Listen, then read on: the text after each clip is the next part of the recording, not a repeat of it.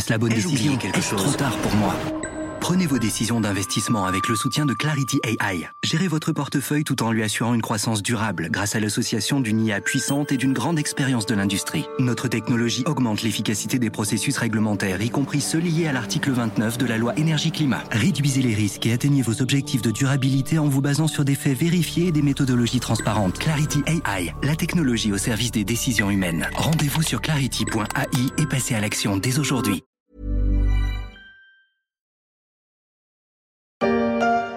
Dans les eaux de la mer Rouge, les Houthis sont en constante attaque.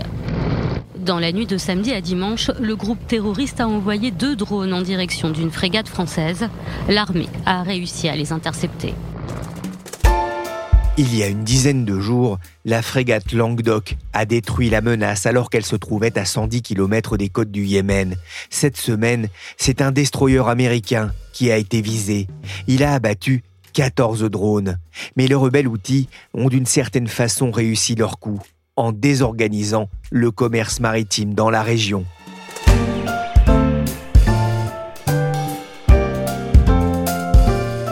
Je suis Pierrick Fay, vous écoutez La Story, le podcast d'actualité de la rédaction des Échos, un programme à retrouver sur toutes les plateformes de téléchargement et de streaming. Abonnez-vous pour ne manquer aucun épisode. On les aborde, on les égorge, on les étripe, on les massacre et on les coule. La routine habituelle, quoi. Quand je crierai, à l'abordage Avant, les pirates criaient à l'abordage et prenaient plus ou moins violemment le contrôle des navires. Aujourd'hui, ils se sont modernisés et utilisent des drones dans la mer Rouge. Leur motivation n'est pas l'enrichissement, mais la géopolitique. Mais justement, qui sont les outils et que veulent-ils? Et pourquoi prennent-ils le risque d'attaquer l'armée américaine qui croise au large des côtes du Yémen? Pour en parler, j'ai appelé Yves Bourdillon. Il est journaliste au service international des échos. Bonjour Yves. Bonjour. Alors d'abord, que se passe-t-il au large du Yémen, dans la pointe de la péninsule arabique Eh bien, des Yéménites, une tribu Houthi, attaquent des navires marchands. Donc, ils ont commencé au lendemain du début de la guerre entre Israël et Gaza, puisqu'ils font ces attaques pour peser dans ce conflit. Ils sont très anti-israéliens. Ils ont capturé un cargo par un commando héliporté, ce qui montre quand même une opération assez sophistiquée. Et ils ont tiré une centaine de missiles en visant une dizaine de navires de plusieurs pays, euh, essentiellement occidentaux, dont trois ont été touchés. Il y a eu un début d'incendie à bord de l'un des trois. Voilà, donc on peut voir une menace assez multiforme et, et tout azimut sur de nombreux navires qui touche de nombreux pays, mais pour l'instant, il y a des dégâts limités. Donc c'est une menace relativement virtuelle, en quelque sorte avec pour impact déjà que tous les porte-containers sont reroutés. Il on en compte d'habitude 500 par jour dans ce détroit de Bab el-Mandeb, qui est long d'une centaine de kilomètres. Et actuellement, il n'y a plus qu'un seul porte-container, un capitaine sans doute euh, audacieux ou distrait, dans ce détroit, contre 500 par jour habituellement. Qui est-ce qui ose s'en prendre au capitaine Haddock? Personne? Ah, c'est peut-être le whisky. Bah, Yves, cette région était déjà euh, traditionnellement fréquentée par euh, les pirates venus notamment de, Somalie. Oui, alors, sauf qu'effectivement, il y a une différence fondamentale, et d'ailleurs, les pirates de Somalie euh, qui écumaient ces mers il y a une dizaine d'années, on ne les voit plus parce que les pays occidentaux, mais aussi chinois et autres, les marines militaires de ces pays ont été déployées pour les intercepter, mais eux, c'était purement pécunier. Ils voulaient en fait piller ou capturer des navires pour demander des rançons. Donc c'était des petites embarcations euh, équipées de Kalachnikov. Et euh, ça, il ne faisait pas le poids face à des frégates. Là, la différence est totalement fondamentale. C'est que d'abord, euh, ce n'est plus pécunier, c'est idéologique. Et surtout, les outils sont très bien équipés en drones, en missiles difficiles à intercepter, parce que dans l'intervalle, il y a eu des progrès technologiques fulgurants. On sait faire aujourd'hui avec des drones une précision, un rayon d'action qui était impensable euh, il y a 10 ou 15 ans. Et donc, c'est une menace euh, beaucoup plus considérable sur une artère dont on doit rappeler l'importance euh, par elle transite 12% du commerce maritime mondial et, non pas 40% comme beaucoup disent euh, en ce moment.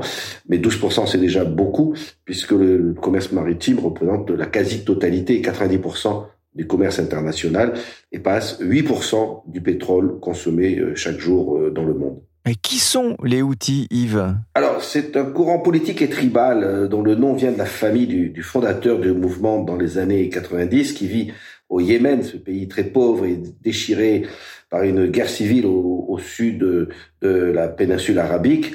Et donc cette guerre déclenchée en, juste après le printemps arabe, euh, dans lequel s'implique l'Arabie saoudite, sans succès d'ailleurs, puisque l'armée saoudienne n'est pas terrible et que les outils, en revanche, sont de redoutables guerriers habitués à vivre à la, à la dure dans les montagnes de leur pays. Et en plus, ils sont soutenus par l'Iran, qui fournit des armes sophistiquées, drones et missiles balistiques. Donc c'est une peuplade chiite, euh, minoritaire au Yémen, donc puisqu'ils sont chiites, facilement alliés avec euh, l'Iran, et qui donc prétendent faire partie de ce qu'on appelle l'axe de la résistance, c'est-à-dire les partenaires, les proxys, comme on dit, qui mènent des combats par procuration pour Téhéran, donc le Hezbollah, le Hamas et les Houthis. Pourquoi est-ce qu'ils s'en prennent euh, au commerce maritime qui passe par le golfe d'Aden pour rejoindre la mer Rouge? Eh bien parce que ça leur donne un levier énorme sur le plan géopolitique, puisqu'ils s'impliquent dans la guerre entre euh, Israël et, le Hamas, et comme euh, cette artère est tout à fait essentielle, c'est une des trois ou quatre veines jugulaires du commerce maritime avec le détroit de Panama, les détroits en Asie du Sud-Est.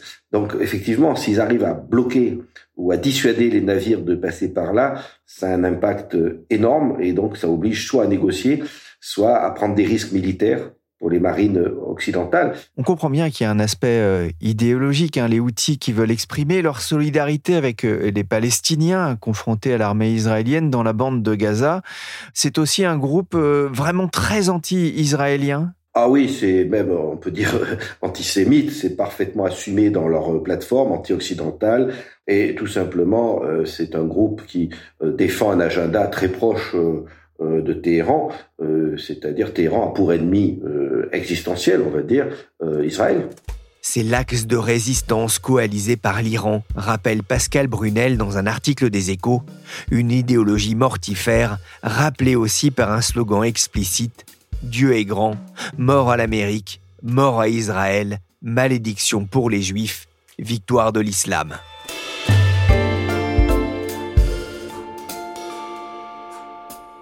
Les rebelles yéménites sont armés par l'Iran. On peut voir les outils comme un outil de l'Iran contre le grand Satan américain. Justement, Yves, comment les États-Unis, très présents dans la région, mais aussi la France, réagissent-ils à, à cette menace? Alors après les avertissements d'usage, ils ont monté cette semaine une coalition d'une dizaine de marine avec le Royaume-Uni, la Norvège, l'Espagne, les Pays-Bas, le Canada, euh, l'Italie, Bahreïn, dont il faut noter la présence puisque c'est le seul pays de la région impliqué, et puis évidemment la France qui a déployé une frégate, euh, le Languedoc, qui a déjà intercepté deux missiles de Houthi. À noter toutefois que bon, la Grèce aussi, pays euh, aux armateurs nombreux, a rejoint la coalition, mais ni l'Allemagne ni le Danemark euh, beaucoup de porte-containers portent leur euh, pavillon, ne se sont impliqués. Alors cette marine, elle est en cours de déploiement, pas encore totalement opérationnelle, mais elle va rapidement entrer en action et intercepter euh, ces missiles de outils. Elles ont une capacité à, ramener le calme ou en tout cas une forme de sécurité dans la région? Les experts sont partagés là-dessus. Beaucoup disent que ça sera très difficile parce que les missiles outils sont véloces, avec des trajectoires difficiles à lire et donc euh, avec un nombre important euh, qui est tiré. En même temps, il faut reconnaître que les navires américains et désormais français ont intercepté la plus grande partie de ces missiles et que euh, pour l'instant, il y a eu un seul impact fort, un navire où un début d'incendie avait été déclenché. Donc on peut supposer qu'ils vont réussir à réduire les dégâts. Maintenant, si les attaques outils deviennent massives et euh, vraiment perturbent complètement le, trafic, donc qui d'ailleurs est pour l'instant suspendu, eh bien peut-être que les, marines occidentales devront euh, hausser le ton et alors se pose la question de tir sur les bases ou outils à terre, euh, c'est-à-dire au Yémen. هذا المقام نقول للشعب الفلسطيني في غزة وفي سائر فلسطين Le discours télévisé de Abdul Malik al-Houthi, principal dirigeant des, rebelles, il a lancé ce jeudi un avertissement à Washington. Si les États-Unis attaquent le Yémen, nous les ciblerons en tirant des missiles et des drones sur des cuirassés et d'autres navires. Voilà, le ton est donné. Les attaques des Houthis renforcent-elles, Yves, les craintes concernant une extension du conflit entre Israël et le Hamas? Évidemment, même si ce sont des craintes qui peuvent rester pour l'instant mesurées, d'abord parce que euh, si les outils veulent viser un croiseur américain euh, armé de tout un tas de systèmes antimissiles, eh bonne chance. Mais c'est vrai que si jamais les attaques outils deviennent vraiment très perturbantes pour le commerce maritime, les Américains pourraient être amenés à frapper les bases euh, outils à terre et là effectivement frapper un protégé de l'Iran sur le sol des outils, c'est un risque. Pour l'instant, on sent bien que l'Iran ne franchit pas la ligne rouge ni via le Hezbollah ni via les outils où il dit ce sont des amis mais moi je ne suis pas impliqué dans leurs actions et euh, les États-Unis non plus n'ont peur d'un embrasement et d'un conflit direct avec l'Iran. L'Arabie saoudite aussi qui a été frappée sur son sol euh, une installation pétrochimique par des missiles outils est en train de négocier avec eux un peu un accord de paix puisque la guerre civile au Yémen, les outils soutenus par l'Iran affrontaient l'armée saoudienne. Donc euh, tout ce monde a peur de, de l'embrasement et de l'engrenage. Pour l'instant, ça risque de rester mesuré. Et comment réagit l'État hébreu? Il observe, euh, il ne dit pas grand-chose parce qu'il a notre chat fouetté, si vous me passez l'expression, à Gaza.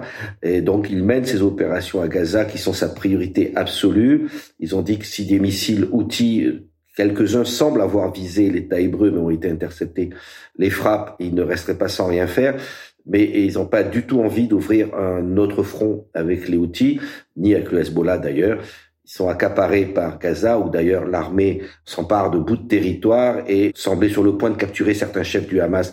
Donc ça, c'est pour eux, c'est leur priorité et ils vont surtout pas euh, s'impliquer dans cette querelle en mer Rouge. Ah, il y a un autre acteur important aussi dans la région qui va être touché directement hein, par euh, cette raréfaction euh, du trafic maritime, c'est l'Égypte et son canal de Suez. Oui, en effet, les royalties du canal de Suez représentent, je crois, la deuxième rentrée de devises du pays ou la troisième. Donc, c'est sûr que si le canal de Suez euh, n'est plus utilisé, ça serait un impact financier considérable. Euh, donc, l'Égypte peut jouer un rôle, certainement pas militaire parce que euh, elle n'a pas une flotte très conséquente, mais ni très très efficace, rodée pour ce genre d'opération qui est quand même très compliqué. Hein. Il faut repérer des missiles qui volent à 1000 km heure, mais bon, elle peut avoir un impact politique puisque c'est quand même une des grandes puissances diplomatiques de la région. Ce porte-conteneur fait-il partie des derniers navires de commerce à emprunter le canal de Suez? Le géant pétrolier BP il y a quelques heures, le transporteur danois Maersk, l'armateur allemand Hapag-Lloyd, le français CMA-CGM, l'italo-suisse MSC, tous ont annoncé la fin du transit par la mer Rouge. Les annonces s'empilent comme des containers sur un navire, le détroit de Bab al-Mandab, qui relie le golfe d'Aden et la mer Rouge, dernière étape avant le canal de Suez, devient une zone à éviter pour le transport maritime, une zone pourtant stratégique. Sur le plan maritime, c'est la route du canal de Suez, donc c'est une autoroute fondamentale entre l'océan Indien et, et l'Europe. Denis Finsilbert est journaliste aux échos, spécialiste notamment du transport maritime et même, euh, même plus loin, puisqu'il y a aussi des bateaux qui de là vont jusqu'en Amérique du Nord, par exemple, ou vraiment au fin fond de, l'Asie. Donc euh, on y voit passer tout type de bateaux, bien sûr des porte-conteneurs, mais aussi euh, énormément d'autres choses, des vraquiers, des céréaliers, des bateaux qui transportent du GNL, enfin vraiment tout ce qui circule dans le monde. On a une idée de ce que ça représente pour le, le, trafic, notamment que ce soit des conteneurs, mais aussi du pétrole. On sait que le pétrole est important dans la région. Oui, au total, ça fait 12% de tout le commerce mondial, mais ça fait euh, un bon 21% de tout le commerce maritime qui passe par des containers.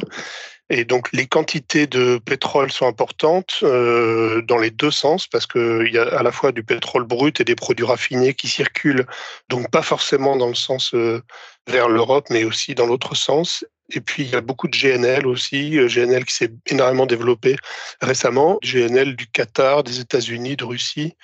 Et ça fait à peu près 4 à 8% des expéditions totales de GNL dans la zone. Il y a déjà un impact hein, sur euh, les prix des produits énergétiques, le pétrole notamment, avec une forte hausse hein, du baril euh, de Brent. C'est pas encore très clair, ça varie beaucoup parce que ça dépend aussi des anticipations de consommation des pays. Oui, et notamment la, la consommation de la Chine, vous avez raison, dont la croissance inquiète les traders. Mais le baril de Brent est tout de même remonté à plus de 80 dollars contre moins de 75 début décembre. Les prix du gaz aussi remontent. C'est un facteur de tension supplémentaire dans une grande région productrice d'hydrocarbures. Denis, euh, conséquence, de nombreux navires se détournent de ces eaux agitées. Avec quel impact économique pour le secteur, mais aussi pour le, commerce mondial? Le détour euh, évident, c'est la, la, route de l'Afrique du Sud, c'est-à-dire euh, passer par le Cap de Bonne-Espérance. En ce moment, il y a déjà à peu près une centaine de porte-conteneurs au total qui ont choisi cette route, tandis que d'autres euh, se demandent encore ce qu'ils vont faire parce que ça dépendra de la durée de la crise. Au total, euh, passer par le sud de l'Afrique, ça demande euh, une rallonge de parcours d'à peu près 30%, donc ça veut dire une bonne dizaine ou quinzaine de jours de plus, ça dépend de la vitesse des bateaux. Tout ça, ça fait au total au moins 2000 tonnes de plus de carburant à mettre dans les soutes et ça fait des factures pour chaque trajet en rien que le carburant qui fait euh, du plus 400 000 dollars à peu près pour un navire moyen. Et donc euh, pour les armateurs, ça complique tout évidemment, étant donné le délai de mettre un bateau euh, supplémentaire dans les rotations pour aller d'un continent à un autre. Voilà, donc ça fait quand même une certaine désorganisation qui évidemment commence déjà à se répercuter sur les taux de fret. Les taux de fret, c'est les tarifs que payent les, chargeurs, puisqu'il y a à la fois des surprimes, évidemment, y compris pour des bateaux qui étaient déjà commandés euh, et réservés depuis très longtemps, d'ailleurs, parce qu'on peut rajouter des surprimes pendant le trajet des navires. Et puis, il y a des primes pour risque de guerre pour ceux qui prennent le risque de passer par le canal de Suez. Bon, pour l'instant, c'est une minorité. Voilà, donc tout ça s'ajoute. Les taux de fret étaient relativement bas. Ils avaient baissé de 56% en moyenne depuis le début de l'année. Ça, c'est une moyenne euh, grossière et mondiale. Et là, ils sont en train de remonter très très fortement euh, depuis le mois de novembre euh, en raison de ce, cet épisode. Il y a notamment l'assurance. Hein. Il existe une surcharge, le surcharge Golfe d'Aden, c'est ça hein? Oui, il y a tout type de surcharge. Pour ça, les armateurs et les assureurs ont une créativité absolument incroyable. Donc, il y a déjà des surcharges dans tous les sens, mais là, euh, il y en a une nouvelle. Et donc, euh, on le voit, euh, l'augmentation, elle se passe surtout au niveau des prix spot, c'est-à-dire les prix qui sont négociés en fil de l'eau, alors que les contrats de long terme sont moins affectés, évidemment, puisque c'est des, c'est des choses qui sont prévues depuis plus longtemps, sur des plus longues périodes, sur plusieurs années, mais ça n'empêche pas de remonter, même là, de rajouter quand même des surtaxes et un chiffre qui n'augure rien de bon pour les consommateurs. Selon le Drury World Container Index, le coût du transport de marchandises dans un conteneur de 40 pieds de l'Asie vers l'Europe du Nord a bondi de plus de 40% en un mois. L'agence Bloomberg rappelle que c'est l'une des périodes de l'année les plus chargées pour les exportations chinoises avant la fermeture des usines pour les vacances du Nouvel An lunaire en février. Le porte-conteneur barre le canal de Suez de tout son long, sur 400 mètres précisément, la taille de ce géant des mers. Malgré ses 220 000 tonnes, il a été piégé par une rafale de vent hier et s'est échoué, le nez dans le sable. Denis, la situation est-elle similaire au blocage que l'on avait observé en 2021 lorsque, on s'en souvient, un porte-container s'était mis de travers dans le canal de Suez? C'est assez différent parce qu'à l'époque, enfin, c'était presque au même endroit, mais c'était un peu plus au nord. Mais l'incident était forcément euh, limité dans le temps. Enfin, on avait à l'époque envoyé des énormes euh, remorqueurs les plus puissants du monde qui venaient de, des Pays-Bas, je crois, pour euh, tirer le bateau qui avait le nez planté dans la rive, dans la berge. Donc, c'était vraiment une question de temps, puisqu'à l'époque, évidemment, le bateau n'était pas une cible et c'était juste un blocage, comme il peut y en avoir quand il y a un accident sur l'autoroute. Là, évidemment, les bateaux sont des cibles maintenant, en plus des cibles faciles puisque un porte-conteneur, maintenant, les plus gros font 24 000 euh, containers. Enfin, c'est dans un détroit qui fait à peine 30 km de large. Donc, euh, même si on éteint tous les transpondeurs et qu'on passe euh, sans lumière et par grand vent, les bateaux sont des cibles évidentes pour les missiles. Donc, c'est complètement différent. Surtout, il y a une incertitude totale sur la durée, malgré la, la coalition internationale qui se met en place qui n'est pas la première d'ailleurs du genre, puisque la Somalie avait servi aussi de terrain d'expérimentation pour des coalitions comme ça. Malgré tout ça, il y a une incertitude totale sur le calendrier. Et Denis, les mauvaises nouvelles s'accumulent pour le trafic maritime. La mer Rouge n'est pas le seul passage à, poser problème aujourd'hui Non, il y a le problème du Panama qui dure depuis longtemps. Alors c'est finalement les, conséquences sont un peu similaires, mais les causes sont complètement différentes. Là, Panama, c'est une histoire d'environnement, euh, puisque le canal de Panama, contrairement au canal de Suez, qui lui est plat et, à l'eau de mer, le canal de Panama, il y a des écluses, il y a des marches d'escalier et c'est de l'eau douce. Donc il y a deux grands lacs qui alimentent euh, ce canal traditionnellement. Et ces lacs, en fait, on manque énormément d'eau. En plus, les lacs servent aussi pour l'alimentation en eau potable euh, des, habitants du Panama. Donc, il y a un arbitrage à faire à chaque fois qu'on ouvre une écluse ou qu'on la ferme. Il y a des millions de mètres cubes de litres d'eau qui serviront pas euh, à la population. Donc, ça pose des vrais problèmes de contingentement. En ce moment, le nombre de bateaux qui peuvent passer dans le canal a été restreint à une vingtaine. 20-24 selon les mois et contre 36 en temps normal. Donc, euh, conséquence, euh, là aussi, un peu pareil que pour l'Afrique. Si on veut éviter tout ça et des surcharges également très importantes, pour éviter le canal, il faut passer par le sud de, de l'Amérique du Sud, par l'Argentine. Et donc là, c'est à nouveau 10 000 km de plus et une bonne dizaine de jours supplémentaires. Alors, Panama, c'est moins conteneur que, euh, mais il y a beaucoup de produits qui passent comme des céréales ou des les produits pétroliers qui sortent du golfe du Mexique américain qui vont vers vers l'Asie. Donc c'est quand même un, un isthme très important. Est-ce que cela peut avoir des conséquences en matière de rupture de chaîne d'approvisionnement pour les industries notamment, avec peut-être un impact aussi sur la, la croissance mondiale? C'est une possibilité? Oui, c'est déjà le cas puisque Panama, le problème dure depuis déjà plusieurs mois. Ça veut dire des trajets plus longs, plus chers. Alors rupture, pas nécessairement, c'est-à-dire qu'en fait il faut anticiper prévoir des temps de transit beaucoup plus longs. Voilà, donc après les, alternatives, il n'y en a pas 20 000. Il y a les solutions qu'on appelle les CR, c'est-à-dire euh, qui pourraient servir sur le, la mer Rouge, c'est-à-dire faire une partie du trajet en avion et l'autre en maritime, dans la partie plus sûre. Mais ça, c'est compliqué à organiser, ça coûte cher et surtout, toutes les marchandises ne peuvent pas prendre l'avion. Ça dépend vraiment de la valeur de la cargaison, euh, de son poids, de son format, etc. Certaines entreprises ont déjà commencé à s'adapter selon Bloomberg. Abercrombie et Fitch, qui fabriquent beaucoup de vêtements en Inde et au Bangladesh pour les vendre aux États-Unis, prévoit ainsi de se tourner vers le fret aérien. Le Suédois IKEA a aussi mis en garde contre d'éventuelles pénuries de certains produits. Merci Denis Finsilbert du service entreprise des échos et merci Yves Bourdillon, journaliste au service international. La story s'est terminée pour aujourd'hui. La semaine prochaine, je vous donne rendez-vous avec une série spéciale pour évoquer des tranches de vie, des destins parfois extraordinaires. Abonnez-vous pour ne pas manquer ces épisodes. Cet épisode de la story a été réalisé par Willy Gann, chargé de production et d'édition Michel Varnet.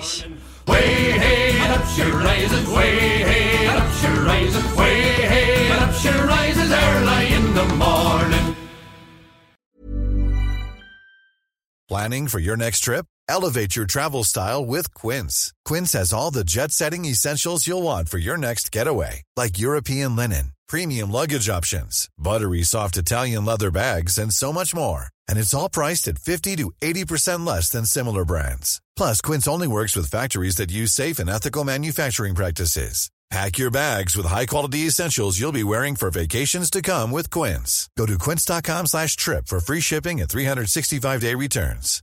Hi, I'm Daniel, founder of Pretty Litter. Cats and cat owners deserve better than any old-fashioned litter. That's why I teamed up with scientists and veterinarians to create Pretty Litter. Its innovative crystal formula has superior odor control and weighs up to 80% less than clay litter.